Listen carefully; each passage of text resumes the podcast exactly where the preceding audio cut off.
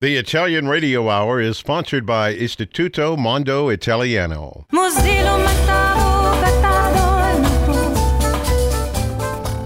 Buonasera a tutti, good evening and welcome to the Italian Radio Hour. Io sono Viviana. E io sono Caterina. We'd like to welcome back all our regular listeners and also welcome any new listeners and anyone listening online at khbradio.com.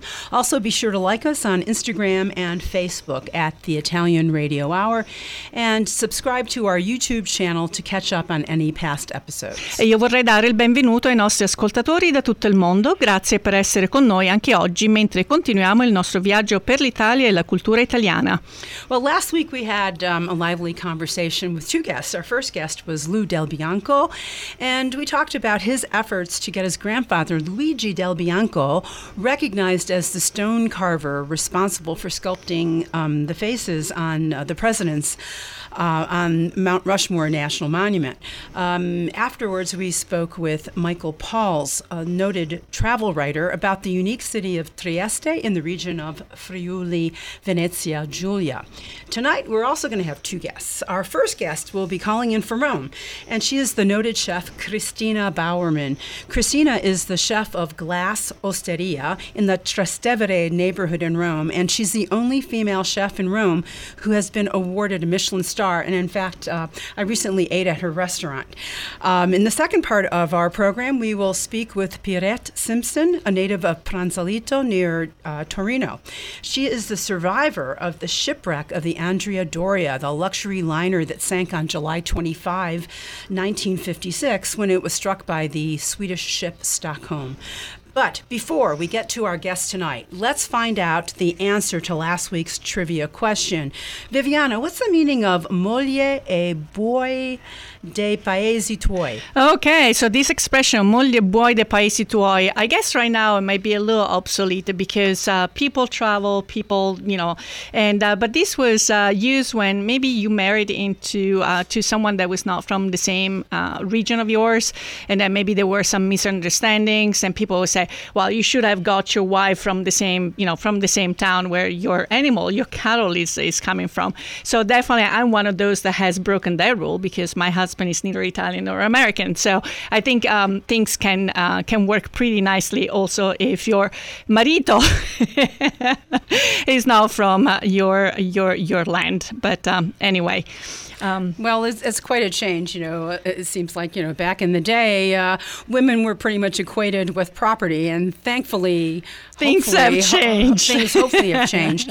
Uh, in contrast to this attitude towards women, tonight we have two very independent women with very unique experiences. Ma prima, pubblicità. Parli italiano? Do you want to learn, improve, or master your Italian? Istituto Mondo Italiano can help. Located in the heart of Regent Square, Mondo Italiano offers small group classes and one on one private tutoring to help you learn Italian in no time. Visit us online at www.istitutomondoitaliano.org. Well, welcome back, everyone. I'm very, very honored to introduce tonight's first guest, Cristina Bowerman. Born in Puglia, in the south of Italy, chef Cristina Bowerman is not the stereotypical Italian woman, nor the stereotypical Italian chef. After graduating in law, Cristina spent many years in the United States, where she worked for over a decade as a graphic designer for a firm that owned high end restaurants.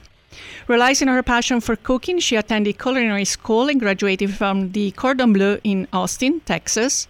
And after working in restaurants in the United States, Cristina returned to Italy and in 2006 was named chef at Glass Hostaria in Rome, where her innovative concept of cuisine has earned her the honor of being the only female chef in Rome with one Michelin star. She is the president of the Italian Association Ambasciatori del Gusto and a role model for women in a male profession. Benvenuta al nostro programma, Cristina. Buonasera. Buonasera, buonasera. Uh, How do you want me to speak in Italian or English? Oh, let's do it in English, but if anything comes out in Italian, I'm sure we can all deal with that. All right. So, uh, first of all, thank you very much because, as usual, it's 11 o'clock uh, for our guests in Italy, and probably you're in the middle of still having guests at your restaurant.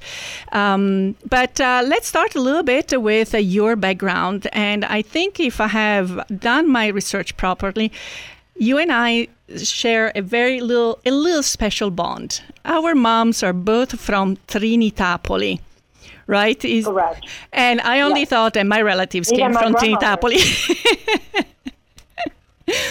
my mother and my grandmother were both born in, in Trinitapoli.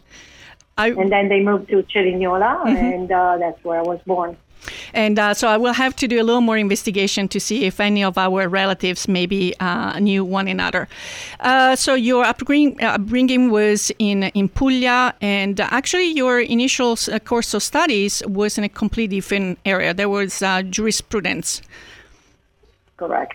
Yes, I did um, attend foreign languages high school. Uh, I was so passionate about foreign languages. I've always been attracted to understand exactly what people might say in another language.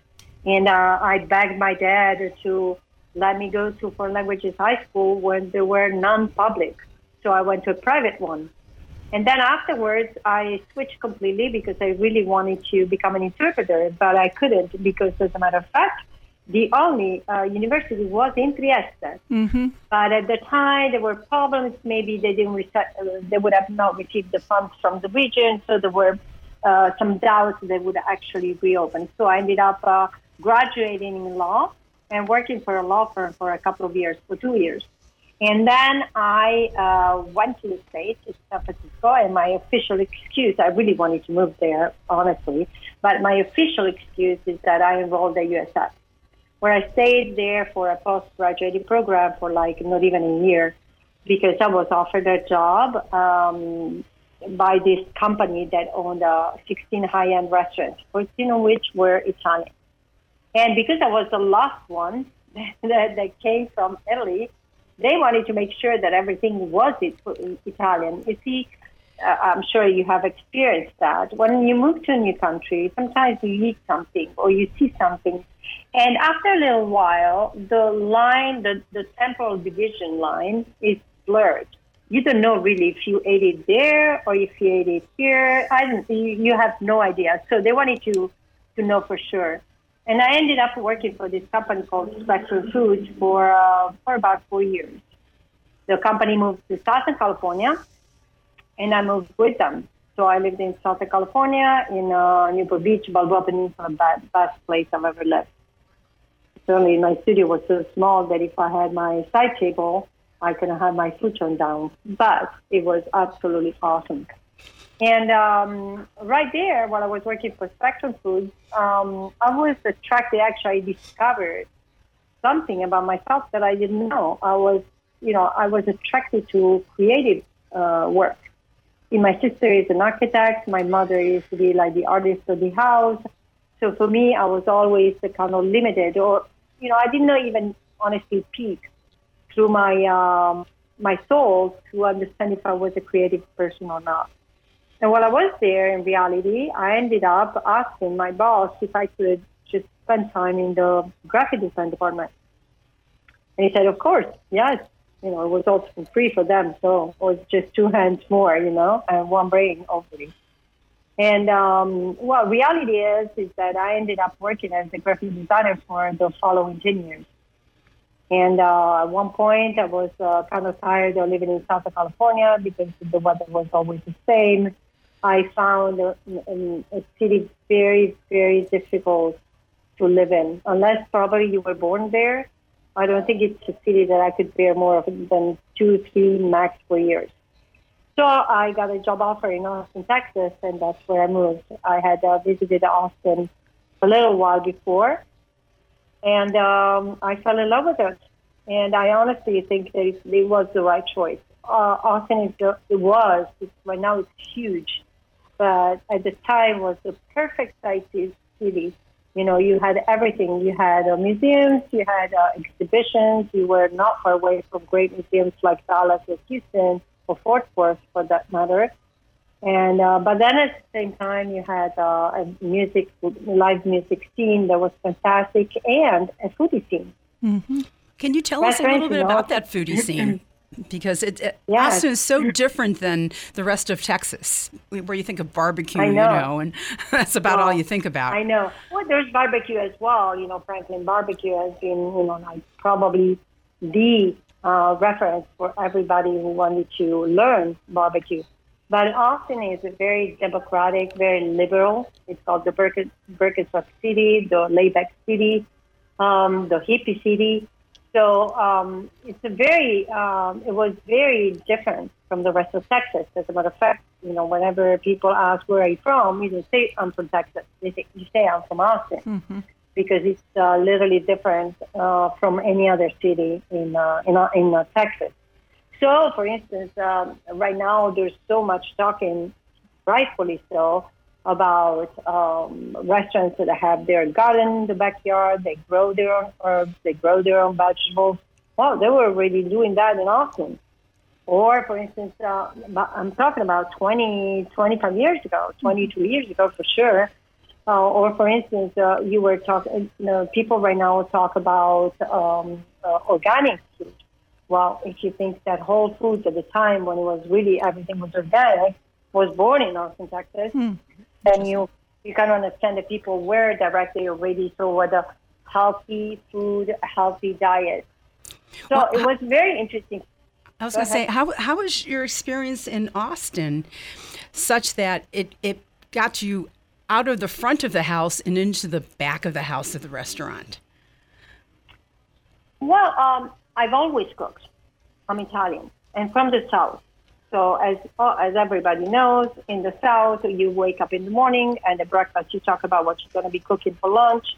And at lunch you're going to be talking, talking about what you're going to be for cooking dinner. for dinner. so c'è per cena. food is just yeah, food is literally like uh, I would say the the timetable or the clock of the day. Mm-hmm. Uh, it kind of like sets different moments of the day, and you know normal people using use smartwatch or iPhones or whatever to, to know what time it is. Well, for Italians, it's like, okay, is it lunchtime? Is it aperitivo time? Is mm-hmm. it dinner time? And so I've always cooked, even with my friends, especially when I went to live by myself in uh, in Austin, where it was, um, I would say, probably easier and uh, closer to the Latin version of French of relationships in general. Mm-hmm. Uh, in Southern California and in San Francisco, uh, the, the relationships uh, among people are different. So friendship is is uh, conceived in a different way. Whereas when I went to Texas, it was way closer to the Italian way. So my apartment literally was like a uh, like an open house on Friday and Saturday when I got off work, and I would cook. I would cook. I would cook up a storm like all day, and I had a lot of fun. And uh, in the end, I I was 32 at the time, in which I realized that probably I was going, I was able to express my creativity more through food, and I felt free than through graphic design. I think one of the reasons is because that's what I call the immediate gratification. Mm-hmm. Working in a company, I worked for Harcourt and then uh, Reed Elsevier afterwards. I had my small small company of uh, you know design, but it was really small. And um, uh, sometimes you're like a part of the process. So, for instance, you had to print a book. Even the cover had like 2,000 meetings to decide exactly what was right, what was wrong, and move this and move that. So, by the time basically was printed, you were already probably two projects uh, after that. You didn't even remember you did it. Mm-hmm. And in any case, it was not really your work. It was a, a team effort work that was absolutely wonderful. I have literally my name book uh, printed on a lot of books that I that I worked with, but it was a, team effort. It was never really yours. And uh, whereas in the kitchen, it's different. In the kitchen, in, that's what I think attracts people more than anything else, other than the fact that eating is, is a, a physical pleasure, and nobody can deny that. But it's also emotional because uh, you create everything from scratch.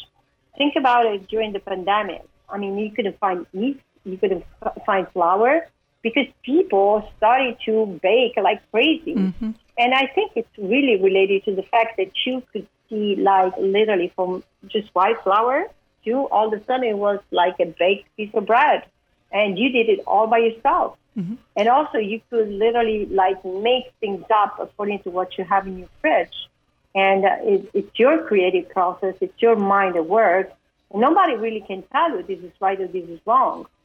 I mean, technically, a person like me could say this is technically wrong, but in general, it's conceived as just an expression of creativity. And there's the immediate gratification because you prepare it, people eat it, and they love it. Um, so you feel satisfied by that. And also, uh, Cristina, the the, the the the the cooking, uh, having uh, the restaurant, uh, really allows you to uh, manifest and express many other things that you truly believe in. Um, usually, Correct. you know, from a chef, people are expecting a cookbook, but uh, you do you do have a, a book, and too bad it should have arrived today, but didn't get it on time, where you actually give recommendations. You have these 10 rules, but what I really love is the way that you have expressed. You really combine your life philosophy with the dishes, and these are very unique, intricate dishes, but it was actually to uh, bring people to. Um, closer to a certain type of cuisine by proposing uh, let's uh, actually maybe we can dive in in some of the dishes that really earn you international uh, fame. For instance, the panino alla liquirizia that was a major breakthrough. Can you tell us a little yeah. bit, and also what sure. value do you associate with um, specifically this uh, this dish? Yes. Um, let's uh, go back a second because it's important what you said. Otherwise, it will get too long. But I, I will cut to the chase and tell you um, what I what I think that I what I'm trying to do. Basically, uh, arriving to the culinary world with a, a huge background and baggage that had nothing to do with it. One of the questions that I ask myself is like, okay, I am switching career, great. I'm going to give myself 10 years, but what am I going to really do? Am I going to just create a nice dish or a nice recipe? I didn't want that. So I have always used food to do something else. So food is the main, the main mean of, uh, let's say, a transmission of culture. You transmit uh, a thought uh, or a piece of culture, a piece of your country through food. And uh, so when I came to Italy, the, the, the, the recipe that you just mentioned was a major breakthrough because kind of like made me understand exactly what I wanted to do. I wanted to have like uh, I wanted to demonstrate that if you had all world culture like sheets of paper one on top of the other, there would be an overlapping of a corner, and I wanted to find that corner. So that recipe that you just mentioned, I served it in 2006. Consider this though, in Italy, 2000, in 2006 there were high-end restaurants, and then trattoria, osteria, or fast food. That's it nobody has ever thought to bring like to to make you know high end food democratic because that's what I try to do. Uh, high end food shouldn't be like just limited to people who can afford it, but you should try to make it appealing and affordable to everybody. I'm not saying that you need to lower the price at all. I'm just saying that you make you need to make people understand how much work there's behind it, and that once every six months, anybody or almost anybody can actually form because it's an experience that brings you like a cultural um, a cultural experience and emotional experience. It's something that you owe yourself as maybe you know like a recognition of whatever effort you made in in, in your life.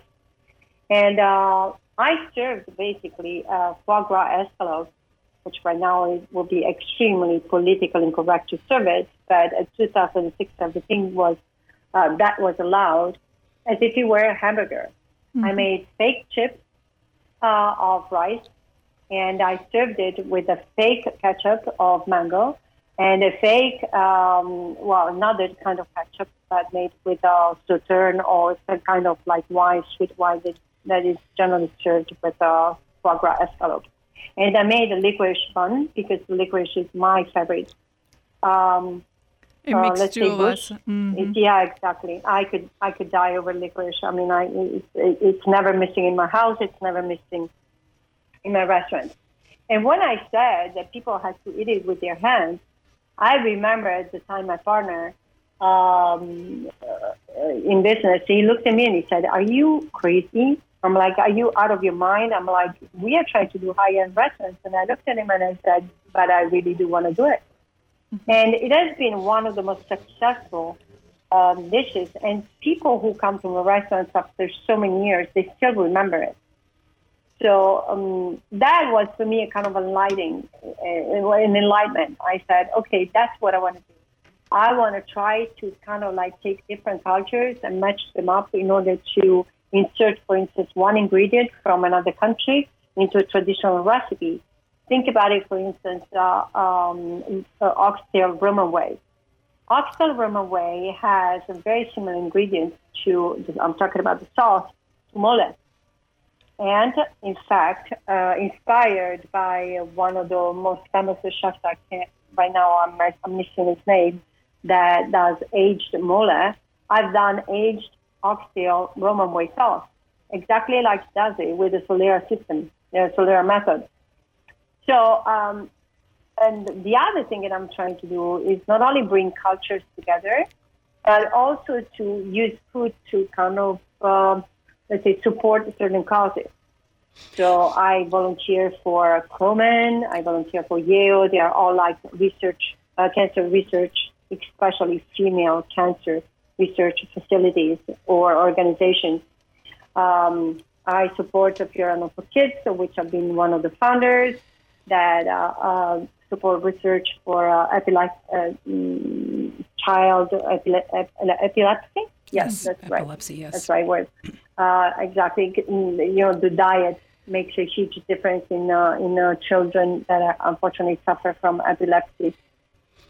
And uh, I am part also of Chef Manifesto. I just got back yesterday morning from uh, Lisbon, where we organized, uh, we participated, and we organized a dinner in um, for the UN conference on sustainable fish and oceans. Yeah, I was just so, going to ask um, about your, your efforts in sustainable gastronomy. Can you yeah. just explain briefly, just to our listeners, what exactly is sustainable gastronomy? Well, sustainable gastronomy is uh, the, the direction that everybody has been uh, trying to take during these last few years for, uh, you know, obvious reasons. Climate change, hunger in the world, the paradox of nutrition. You know, half of the world is starving to death, and half of the world is always on a diet. There's so much waste, and um, also, for instance, the way that we buy food. I always say when you go to the grocery store and you buy something in that particular moment, you actually make a political choice. Mm-hmm. You uh, are choosing what to buy of course, with information that are available to you. Because sometimes you go to the grocery store, you think you're buying something absolutely great for the earth, for people who have worked for that product and so on, and maybe it's not true. But whenever you are aware or you're allowed to be aware, then you are making a choice. Well, for the restaurant, it's exactly the same thing.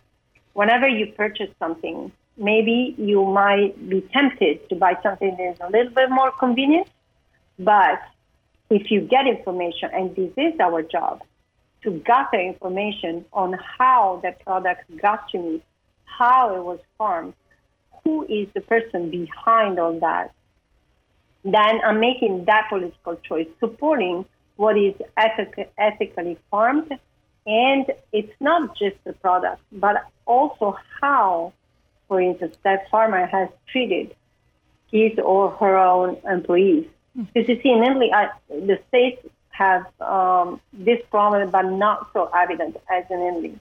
In Italy, especially in the south of Italy, we have a huge problem of exploitation, especially of out of Italy uh, immigrants um, that are literally exploited to the limit.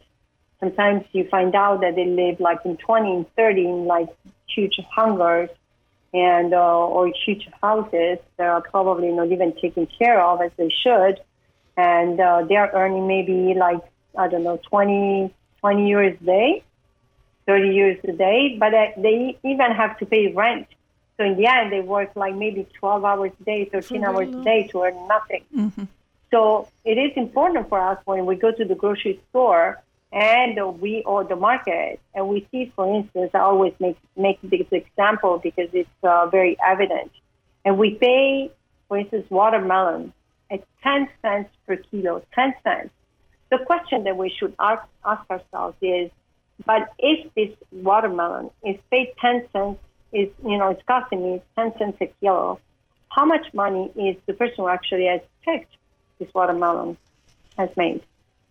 So um, being sustainable is important and also covers different uh, varieties, different aspects of the production process.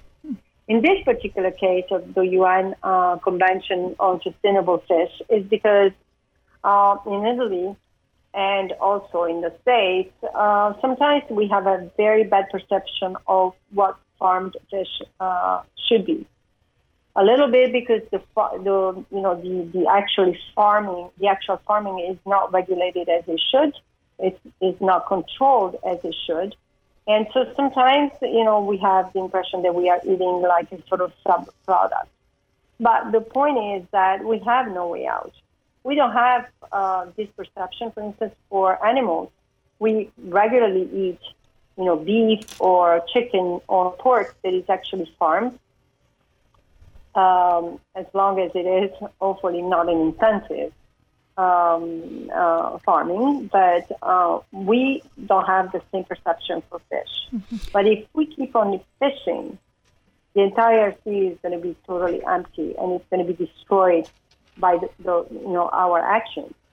So the UN and the Youth Convention that was right there really what what try to to create is a new narrative on farmed sustainable fish. Mm-hmm. So appropriately say, doing it then, um, doing it in an, an, ecologically appropriate manner as opposed to unregulated uh, mm-hmm. fish uh, farm, farming. Cristina, we um, um, not only mm-hmm, go ahead.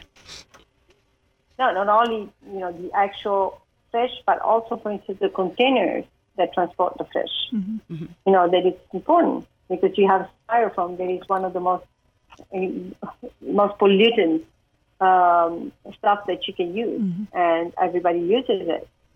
So I'm sorry, what were you asking me no, no. a question, or you were saying that we were out, we are out time? No, no, I just say it's it's what when we go to a restaurant, there is so much that we don't think about it. We are considering that uh, immediate consumption.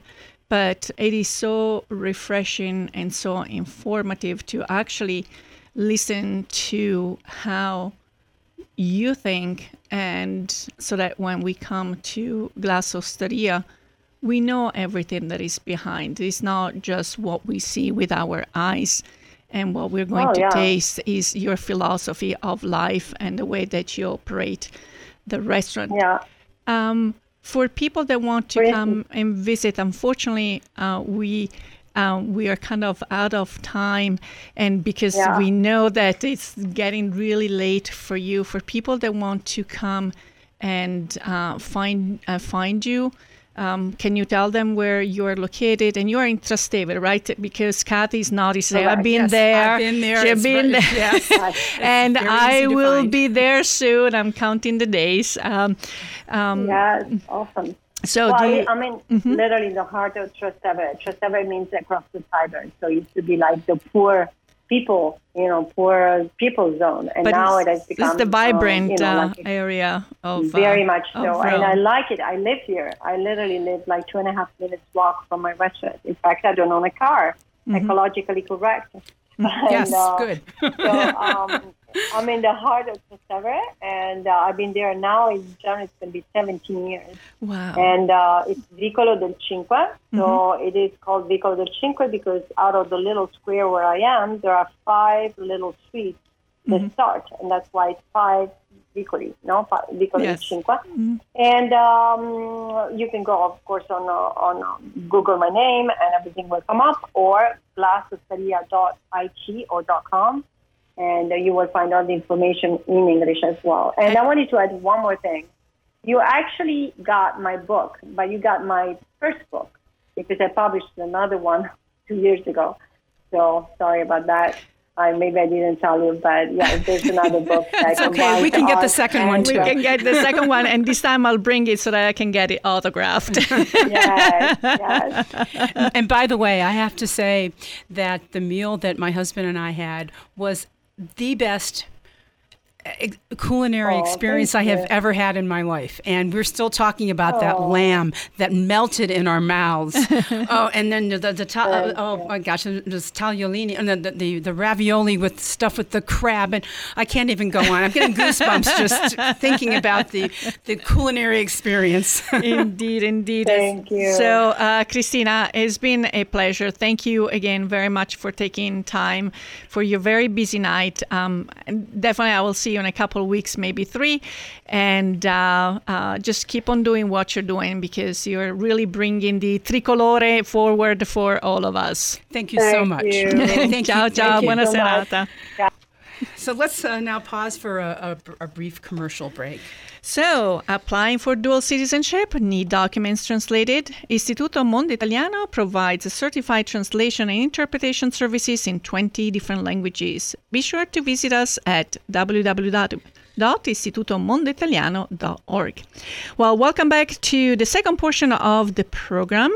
And our second guest will be Pierette Domenica Simpson, a native of Pranzalito near Torino and a survivor of the shipwreck of the Andrea Doria, the Italian luxury liner that sank on July 25th, 1956, when it was struck by the Swedish liner Stockholm. Pierette is also the author of the books Alive on the Andrea Doria, the greatest sea rescue in history, and I was shipwrecked on the Andrea Doria, the Titanic of the 1950s. In 2016, Simpson wrote and produced the documentary Andrea Doria Are the Passengers Saved? directed by Luca Guardabascio and was shown in Pittsburgh, and that is when Pierette and I first met. Pierette, welcome to the program. Grazie mille, Viviana, and it's good to reconnect with you. Absolutely, absolutely. um, so, um, Pierette, obviously, you have an amazing story to share with our listeners tonight. Uh, you are from a smaller uh, town near uh, Torino, and uh, can you tell our audience at what age you came to the U.S. and actually? Why did you come to the US and who were you traveling with on the Andrea Doria?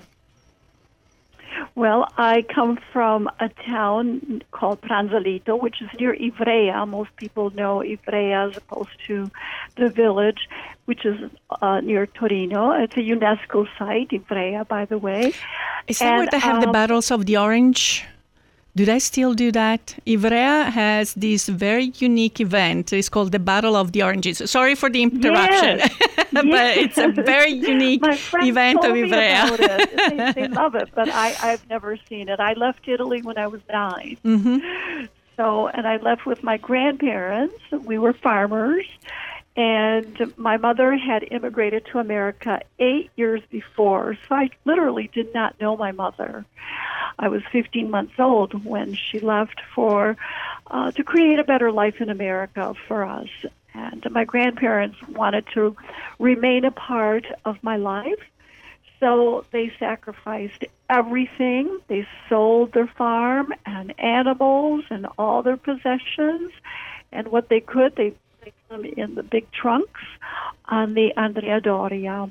And we were coming to the New World in 1956 to meet my mother. And um, the new family that she had created here. Mm-hmm.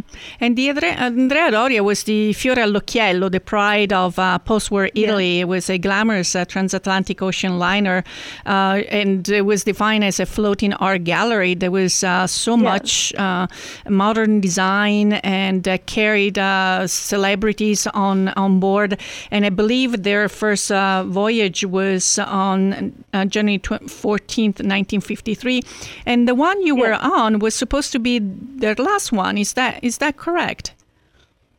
Uh, no, not that I know okay. of. Um, it was the last one. It was voyage 101, but uh, there I, there was no expiration I, date on no, I think I, yeah, I might have read that uh, curiosity that they don't want to stop at 100, so they had to push it to 101. But uh, anyway, this is just a little, a little, a little detail. I'll have to look into that.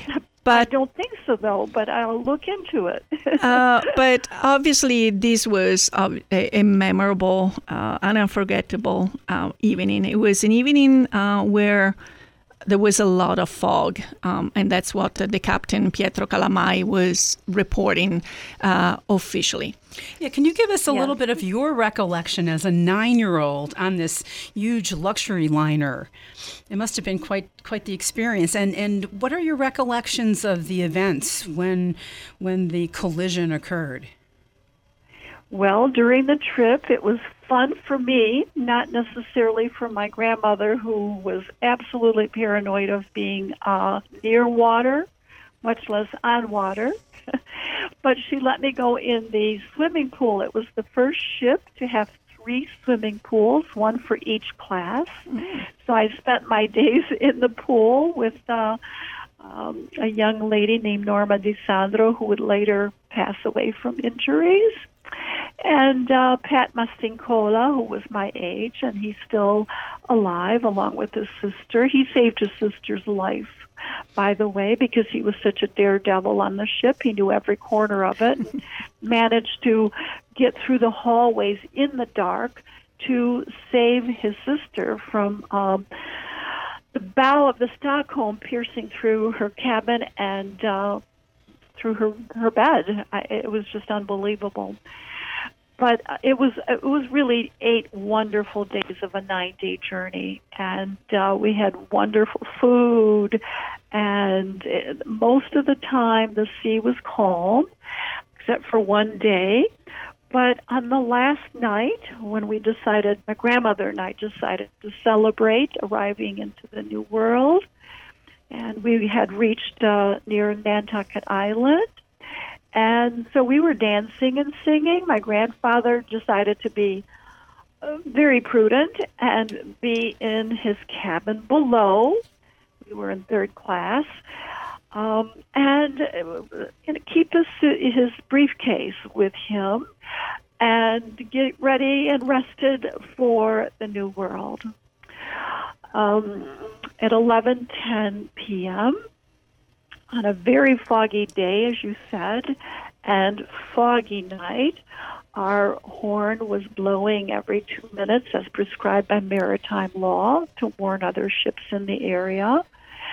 And um, all of a sudden, at 11:10 p.m., we felt this tremendous jolt, and the ship went up in the air from the right side, tilted to the left, the port side, went back to center, and then inclined drastically, almost uh, 20 degrees immediately, which was never calculated by naval architects and marine engineers, to the starboard side. Um, we were inside the dance hall, as I mentioned, stunned and furniture thrown all over, people injured, screaming, uh, lights flickering on and off. We had no idea what had happened until someone said they were outside and they had seen another ship coming at us and and piercing us, piercing our starboard side. And later we found out it was one third within the ship and all three classes first, second, and third. And it was a, a very large hole that would bring in tons of water per minute, per hour, I guess I should say, um, that would cause immediate beginning of sinking. Fortunately, we didn't sink right away. We had an 11 hour period where we could be rescued. So, meanwhile, my grandfather somehow made his way up the stairs in uh, water and oil and and fumes filled hallways and uh, rolled up his pant legs, put his hat on, he had a suit on. Most people didn't even have anything on other than curtains or whatever they could manage to throw over their bodies to make it up uh, to the deck. And he found us in the social hall, where by this time, a few hours later, we had been sitting on the floor and praying Ave Maria, piena di grazia. Uh, of It course, at the hour of our death. totally had chaotic. Very, Yeah. yeah, very different meaning. So um, we were together, at least, and then finally someone came uh, to the deck doors and uh, announced that rescue ships had arrived. Now this is uh, probably two in the morning. It's hard to, to know, you know, at what time we heard that announcement and found that we had to crawl upward in this terrible incline to try to get out the deck doors on the high side and make our way down to the lower side where the lifeboats were waiting for us. And, and these were lifeboats from not our ship necessarily because on the starboard side it was leaning so drastically that we could not get into the lifeboats. So people had to either be lowered by ropes like me or jump into the ocean like some people did or make it down a rope on their own accord like my grandparents did even though they were so scared of water. And um, we made it into the lifeboat below. On the other side, the port side, the lifeboats would not be lowered mm-hmm. because the incline was so steep that they had never been designed. The davits had never been designed to release the lifeboats into the water. So people were just waiting there for hours in the dark, hoping for some kind of mercy. And uh, fortunately, um, there were brave people who lowered us. There were brave sailors who came from the Ile de France, even from the Stockholm, which was the ship that collided into us, broadsided us, and the the um, Coast Guard, uh, naval training ships, fruit freighters, uh, sailing ships. It was just an amazing sea rescue, called the greatest sea rescue in peacetime history. Now, obviously, you know um, the the the facts that you're um, re- sharing with us, you know, in this very calm wo- voice, and uh, we really appreciate it because um, I'm sure, again, it must have been uh, screaming, probably even uh, limbs and blood, you know, all that um, things that you would associate with a shipwreck, and uh, it was indeed the greatest uh, rescue in history. Um, obviously there there is also the part of the litigation and the determination of fault that went on for quite some time. Uh, what do you know about what went eventually? Uh, what went on for to determine? Um, well, we know now, but uh, for all those years, an investigation. Hmm Well, that's the very complicated part. Um, it didn't go on long enough as far as the Italians were concerned, uh, the captain and the crew, etc., because most of them never got to testify, or if they did, it was for a very short time in uh, the courts uh, of New York.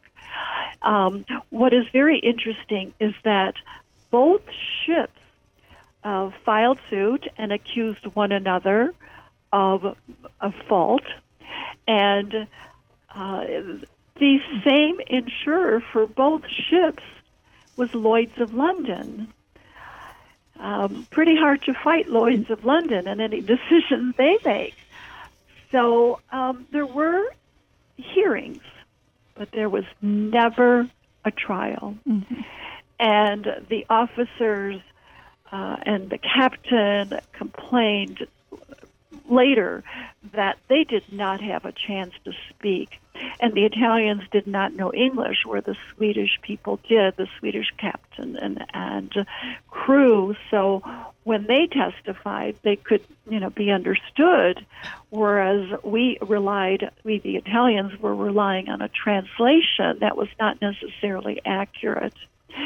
So the, the survivors and families of the deceased, 46 of them, on the Andrea Doria, five on the Stockholm.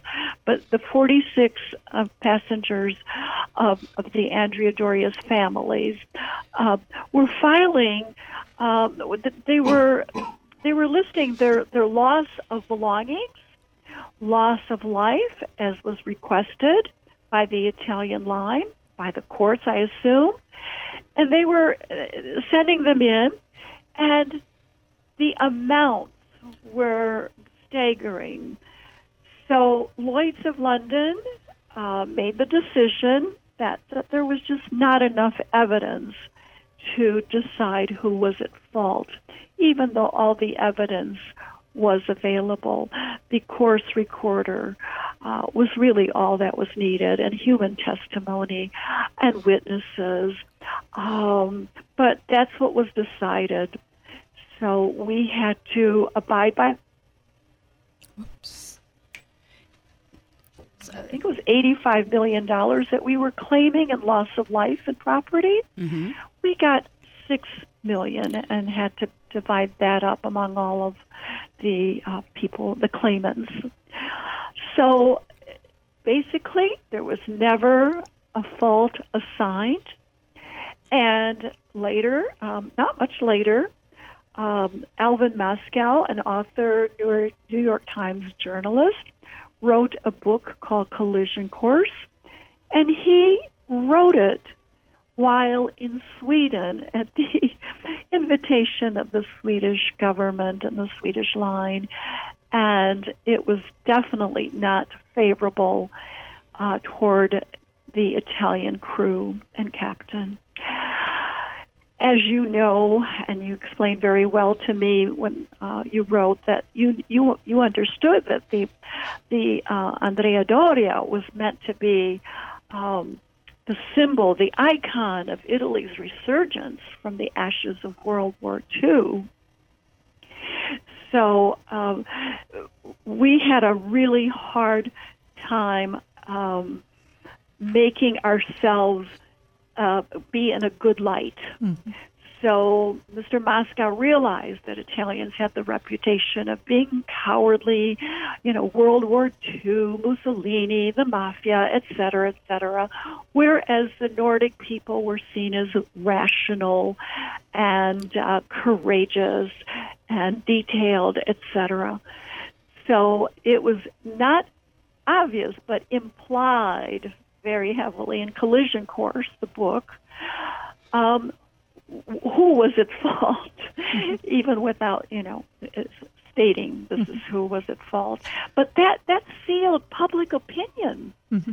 for but, years until the next book was written, and then the next book was mm-hmm. written, which were basically very similar to one another. Mm-hmm. Um, am I um, maybe am I correct that at some point, um, and we're coming also close um, to the end of the program, that actually uh, Pietro Calamais uh, was indeed clear um, of any accusations, but he is one of the, those uh, captains. Whereas the Swedish captain eventually went back to sea, but um, Pietro Calamai never sailed again, where he was cleared of any possible responsibility um, in a letter that he actually never opened before dying. Yes. There was a, a naval engineer named John Carrothers who did the research along with Captain Robert Meurn of the U.S. Merchant Marine Academy. And by that time, um, in the 70s, they had developed a computer simulation at the U.S. Merchant Marine Academy so they could put human testimony and all the scientific details within this CAORF, this computer simulation, and come up with a plausible explanation of what had really happened. Before that, there was no evidence of what had happened. So the authors of the three books that I mentioned earlier simply wrote what they had heard, what they had read in the newspapers, and it was not based on science. Mm-hmm. So, fortun- unfortunately, fortunately, these uh, two gentlemen did um, have evidence that cleared him. However, the captain never got it because he died two months before they arrived in Genova to show them, show him the proof that they had.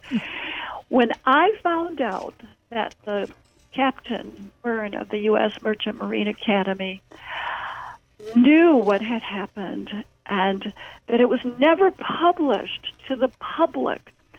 And I was part of the public that was blaming both the Stockholm and the Andrea Doria. I was furious. I couldn't believe that a whole country and the whole marine industry had really been, you know, but put a defamed, a basically, on right? them, stain on them exactly, Yeah. and no one was going to clear them.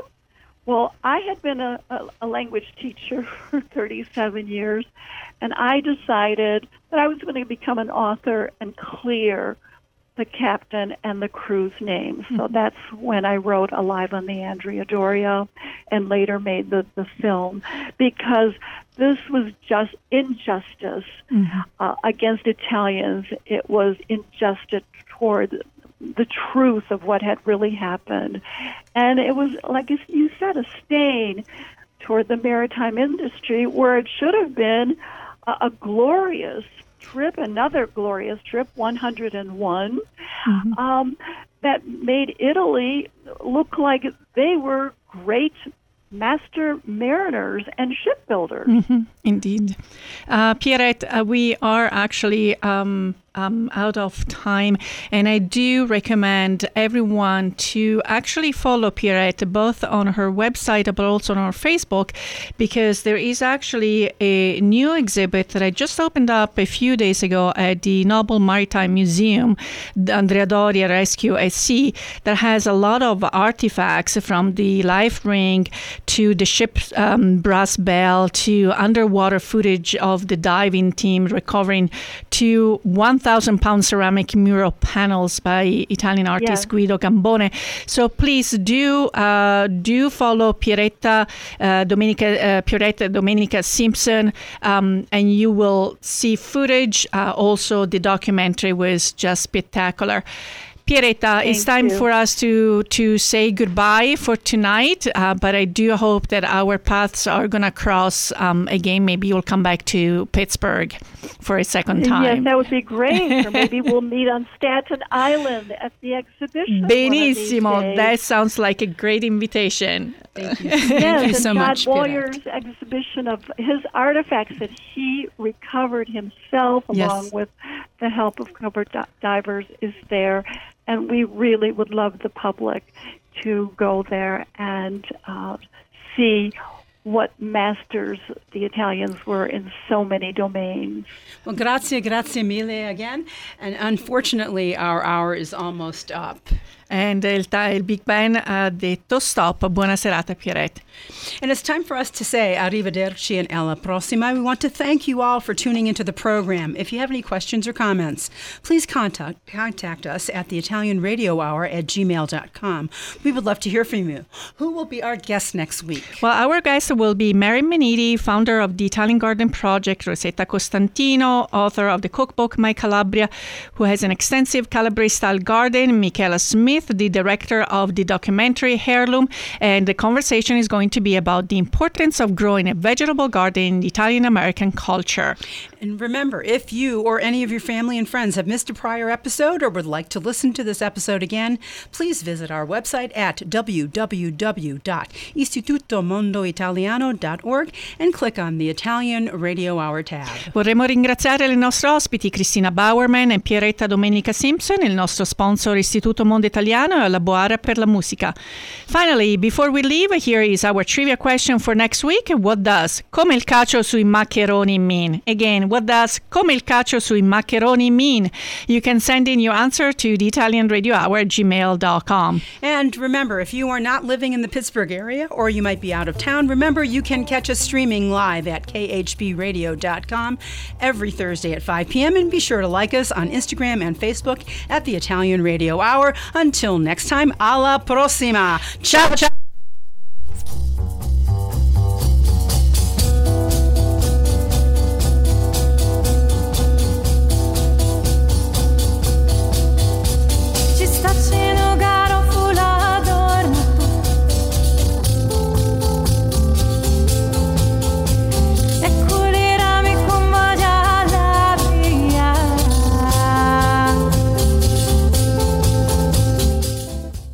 The Italian Radio Hour has been sponsored by Istituto Mondo Italiano.